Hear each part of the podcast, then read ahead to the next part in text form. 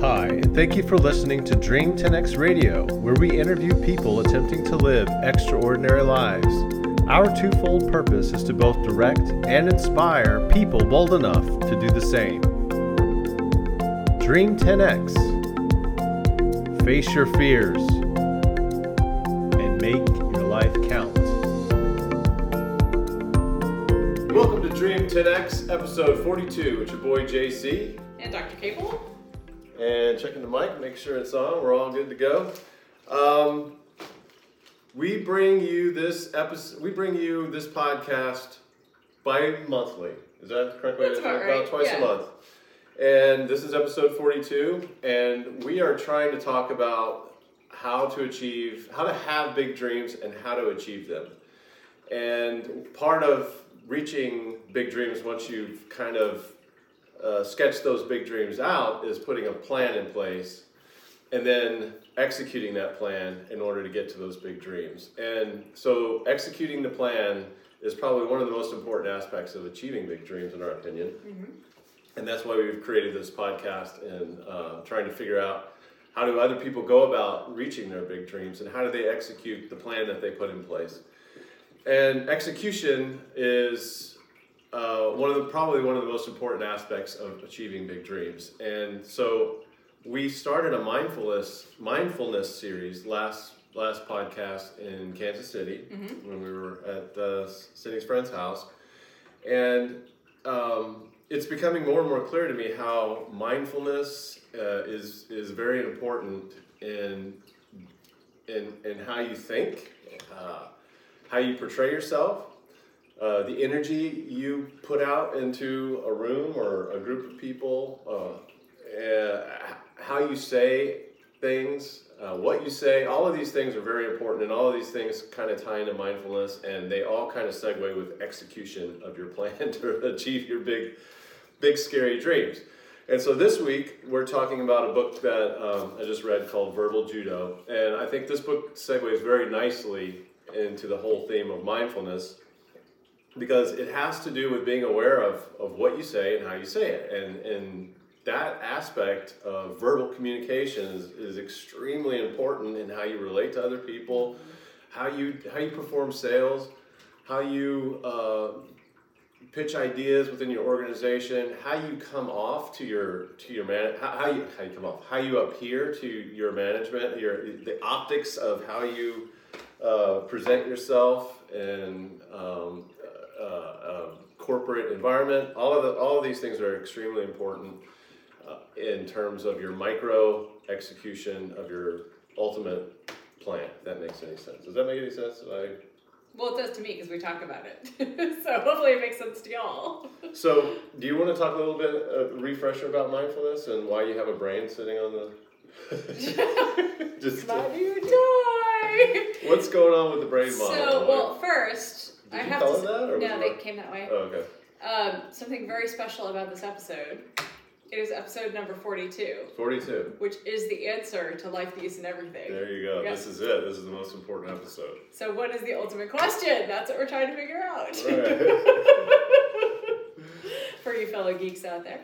Uh, I have a brain because I'm taking a medical neuroscience class and as well as a mindfulness certification class because I want to learn more about how we actually think and work and from a biological perspective because it helps with the sociological perspective and creating more impactful learning experiences. So we'll see how it goes.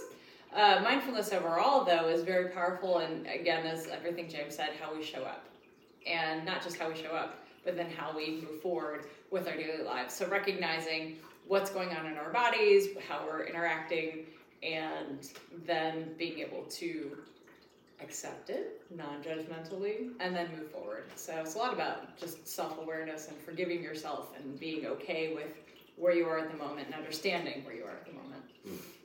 Can you point out the amygdala on here? Is that is that the brown thing? Yeah, back here. Well, actually, the prefrontal cortex. So the um, oh, I'm learning. I'm gonna probably screw this up totally. the cer- cerebellum is so the prefrontal cortex is up here. That's our Yeah. thinking brain. The cerebellum is back here. oh, cerebellum is in the back, hmm as is your amygdala.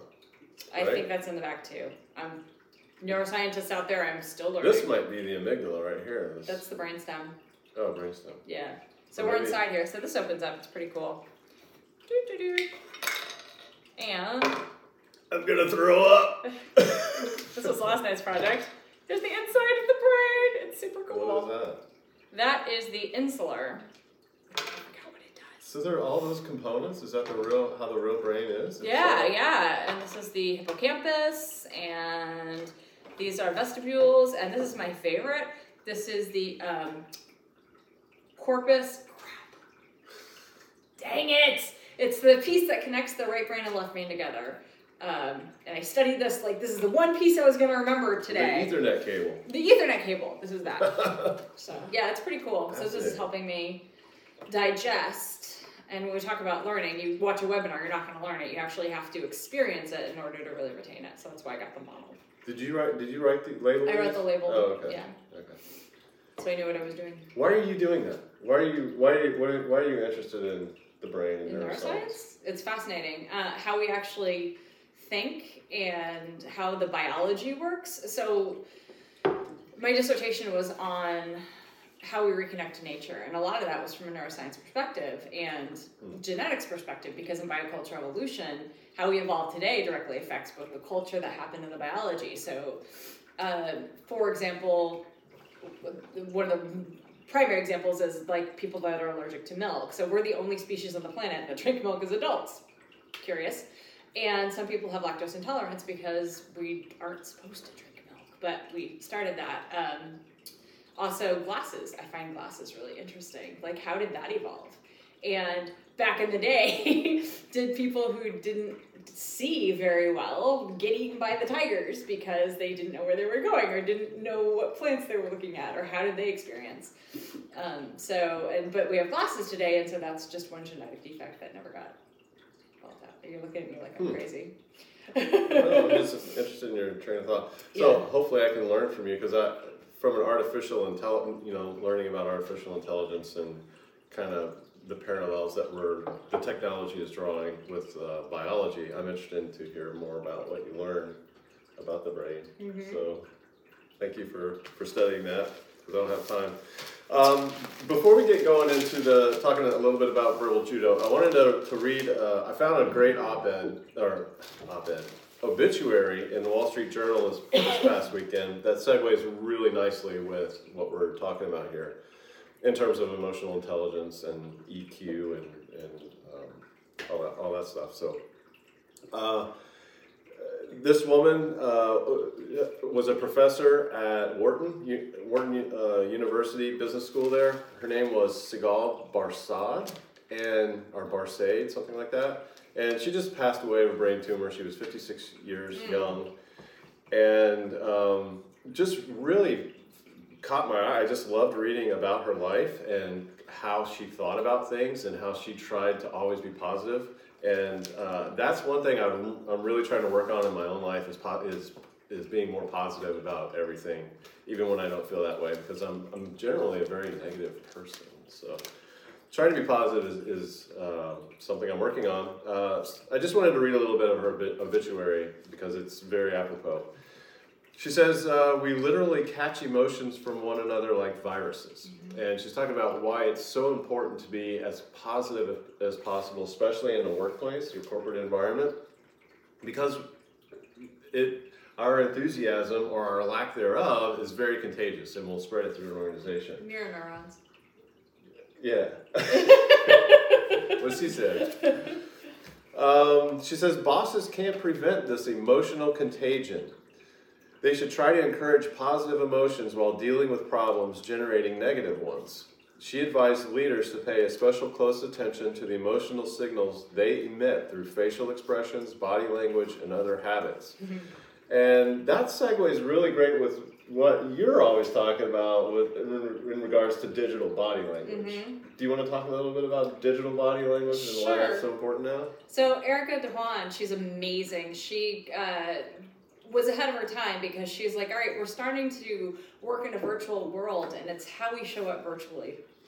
And she wrote a whole book about it called Digital Body Language. Strongly recommend it. And then the pandemic hit. And then everybody's like, oh crap, this is so relevant now, even though it was relevant before. Now, like, people really embraced it. So it's literally how we show up online. If you turn your camera on or off in a meeting, that sends a message. If you, I always if you, have my camera on. if you never leave your camera on, that, that's so that's a message. Uh, what is the message that when I turn my camera off? What message am I? It, it, depends. It, could be. it's, It's, generally negative, right? Is that- is it, well, it could be negative. Like I have two coworkers I've never seen. I just don't like seeing my face on the screen. That's So you can. So that's pretty cool. There's te- there's tips and techniques for that. Like so you can um, have a focus where you're like not even on the screen in most of the softwares. And uh, some people, it's easier for them to talk. Like if they have, they are seeing themselves. Um, and it's interesting too, like what they found from a neurological perspective is that when you're on the camera, even if there's other people on the screen, you're always going to be drawn to your own image, Right. which is fascinating to me. I don't like that. Yeah. So, but you can block that. You can turn that off. We can work on the software Oh, piece of it. I'll teach you software. So, um, so yeah, digital body language. Who you CC, who you CC on an email sends a message. Mm. Uh, mm, who you put first on an email sends a message. How quickly you respond. What you say. Do you use emoticons? Do you use exclamation points or not? The Seinfeld episode. That's Yeah. actually real. yeah. Uh, so there's a Seinfeld episode where the guy wrote down a, a phone message and he didn't put an exclamation mark and she got really upset. But that's seriously how like we interpret stuff. So everything we do, people are interpreting what you're saying. So it's a little bit different perspective. So that's digital body language in this day and age is huge. How we show up virtually. Yeah, I I would be I don't want to get into the point where it's just analysis paralysis. I don't know what to type and how this person's going to interpret it, you know, but What So- message do you want to send? Just being intentional again. What about what message you want to send? yeah. Thank you. That's that's very very cogent. Um, going on into this obituary, I just want to read this real quick because I just love how she looked at life. Little acts of kindness and support can add up to an emotional culture characterized by caring and compassion. Her studies showed that a healthy emotional culture, a work culture, enhanced employee performance, satisfaction, and teamwork while reducing burnout and absenteeism. Um, her husband. This so this we talked about in the last episode how um, when people flip you off in traffic, how you you know you need to shut down your amygdala as quickly as you can and, and not react and and try to recklessly drive to compete with them or prove a point or whatever. Also a Seinfeld episode. Seinfeld has a lot of great lessons. We should go watch that again. Um, and her husband, Jonathan Barsade, said of her in driving in traffic that uh, she would often consider the other person must be in, in some kind of emergency or something like that, and that's why they were driving recklessly. So that was her first response to reckless driving: is, "Oh, they must be going to an emergency." So that, I thought that was assuming- interesting. A, a default thought about why somebody, you know, assuming the best intentions. Of Yeah, somebody, positive- assuming positive intent. Mhm. Yeah. Um, Which is hard to do. it is very hard to do, especially for me. Workers in units with strong cultures of compassionate love, she found, showed greater job satisfaction and provided better care. She reported similar fi- findings from surveys of employees in other industries. Her message showed that emotional intelligence isn't the softer side of business, he said, but actually a core part of being successful. So I hear you talk about this stuff all the time. I'm like, I don't understand what you're doing, but but now that I'm seeing the how important it is in a business setting, I'm like, critical. It's absolutely critical that you be aware of these skills Yeah. and, and how to how to wield them. I guess.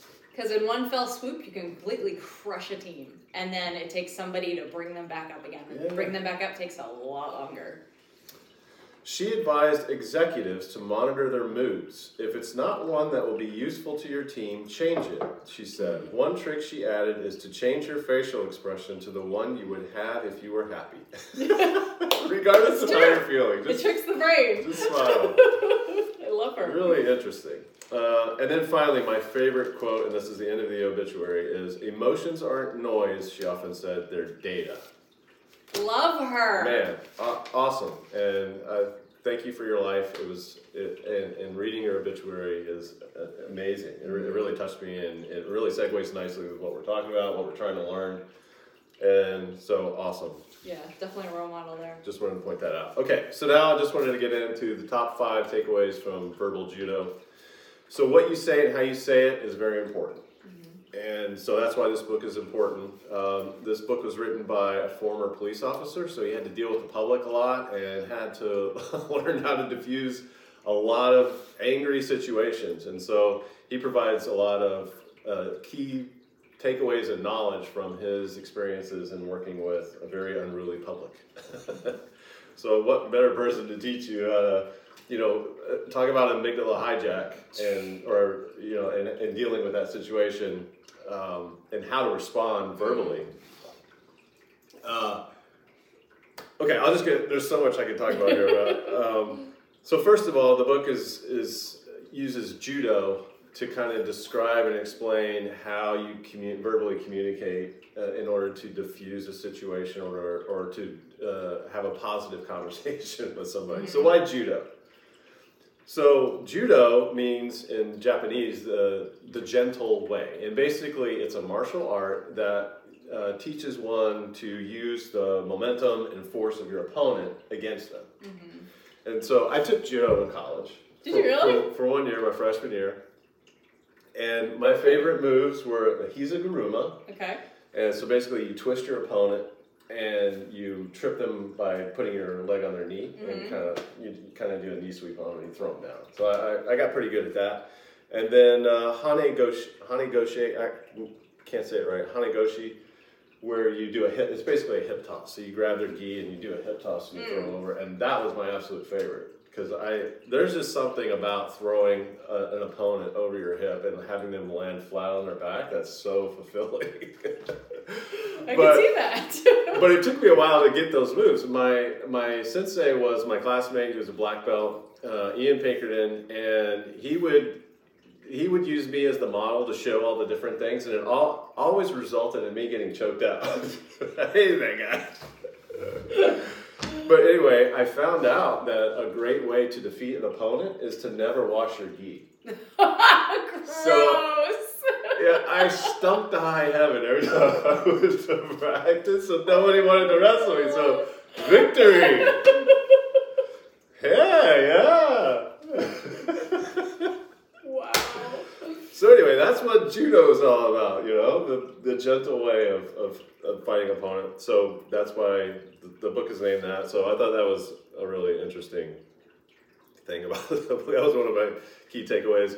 Uh, interesting also that it was written by a police officer and the Tokyo uh, Tokyo police uh, force or whatever uses judo as their primary martial art. I love that. That's So that was kind of interesting. Yeah. There's a lot of Japanese connections here, obviously.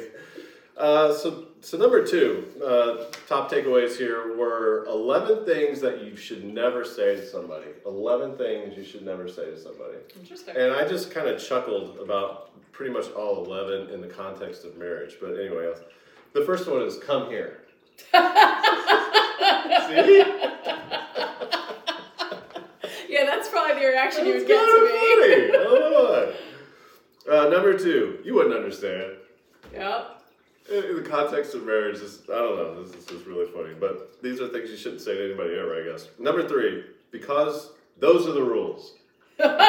Oh, oh, oh. Number four, it's none of your business. Number five, what do you want me to do about it? Number six, calm down. oh, calm down is the worst because it's na- you need to name the have the other person name the emotion like. Um, I sense you're feeling frustrated or whatever instead of calm down because that just totally takes woo yeah And which is funny because I think uh, people who are good at rhetoric and and getting people spun up know that. oh yeah like all of I, all I've known people who are like, dude, just calm down. You know, Yeah, just to spin you up, get you spun up. Uh, seven, what's your problem? That's another one. What's your problem, dude? Number eight, you never or you always. yeah That's a good marriage one. Number nine, I'm not going to say this again. Ten, I'm doing this for uh, I'm doing this for your own good. all of these are making initial like total reaction in my stomach it's pretty yeah, funny Eleven, why don't you be reasonable? So That's never like, never say those to anybody. those 11 phrases. Okay, number three. Sticks and stones may break our bones, but words will break our hearts. Mm-hmm. That's true. So it's the realization, uh, take away from the book, the realization that what we say and how we say it to people can, it can be really uplifting and a positive thing, or it can be devastating, absolutely devastating, more than getting physically hurt. Oh yeah. It And- actually causes social pain, and Yeah. like rejection causes social pain. But Advil does help. Curiously, they found because your body, Really? yeah, your body has the same reaction to it, that physical pain, and so like the Advil like helps to numb a little bit. Really? Yeah, Interesting. that that's, yeah, those so phys- it causes physical pain. Yeah. Yeah. yeah. his quote is Words cut deeper and their wounds fester longer than traumas of the sword. That's why we need to be trained to speak effectively. Very important aspect there. Okay, number four the Japanese term mushin.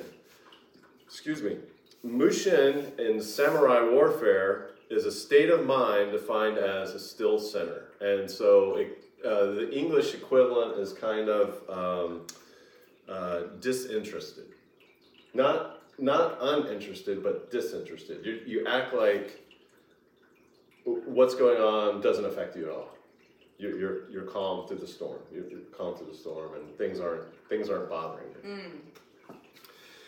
And uh, I thought it was interesting that yeah, here is yet another business book, kind of business book, uh, that uses Japanese terminology in it to help buttress, you know, core concepts that it's talking about. Mhm.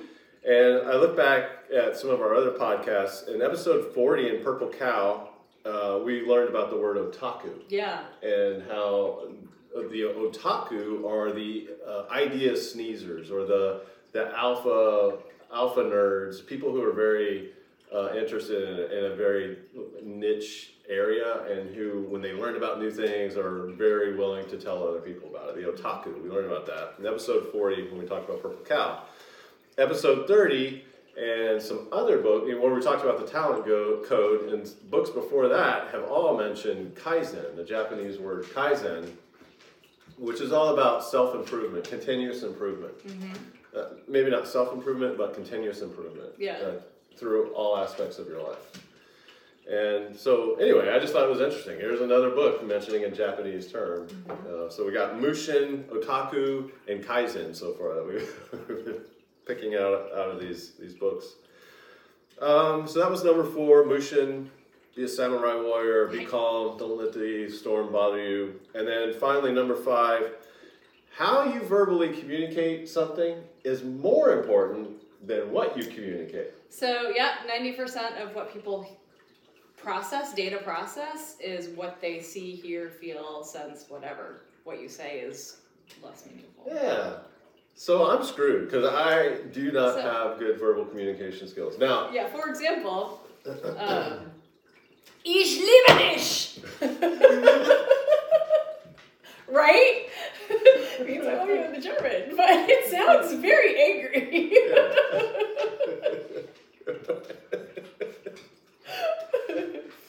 yeah, you made the point very well. All right.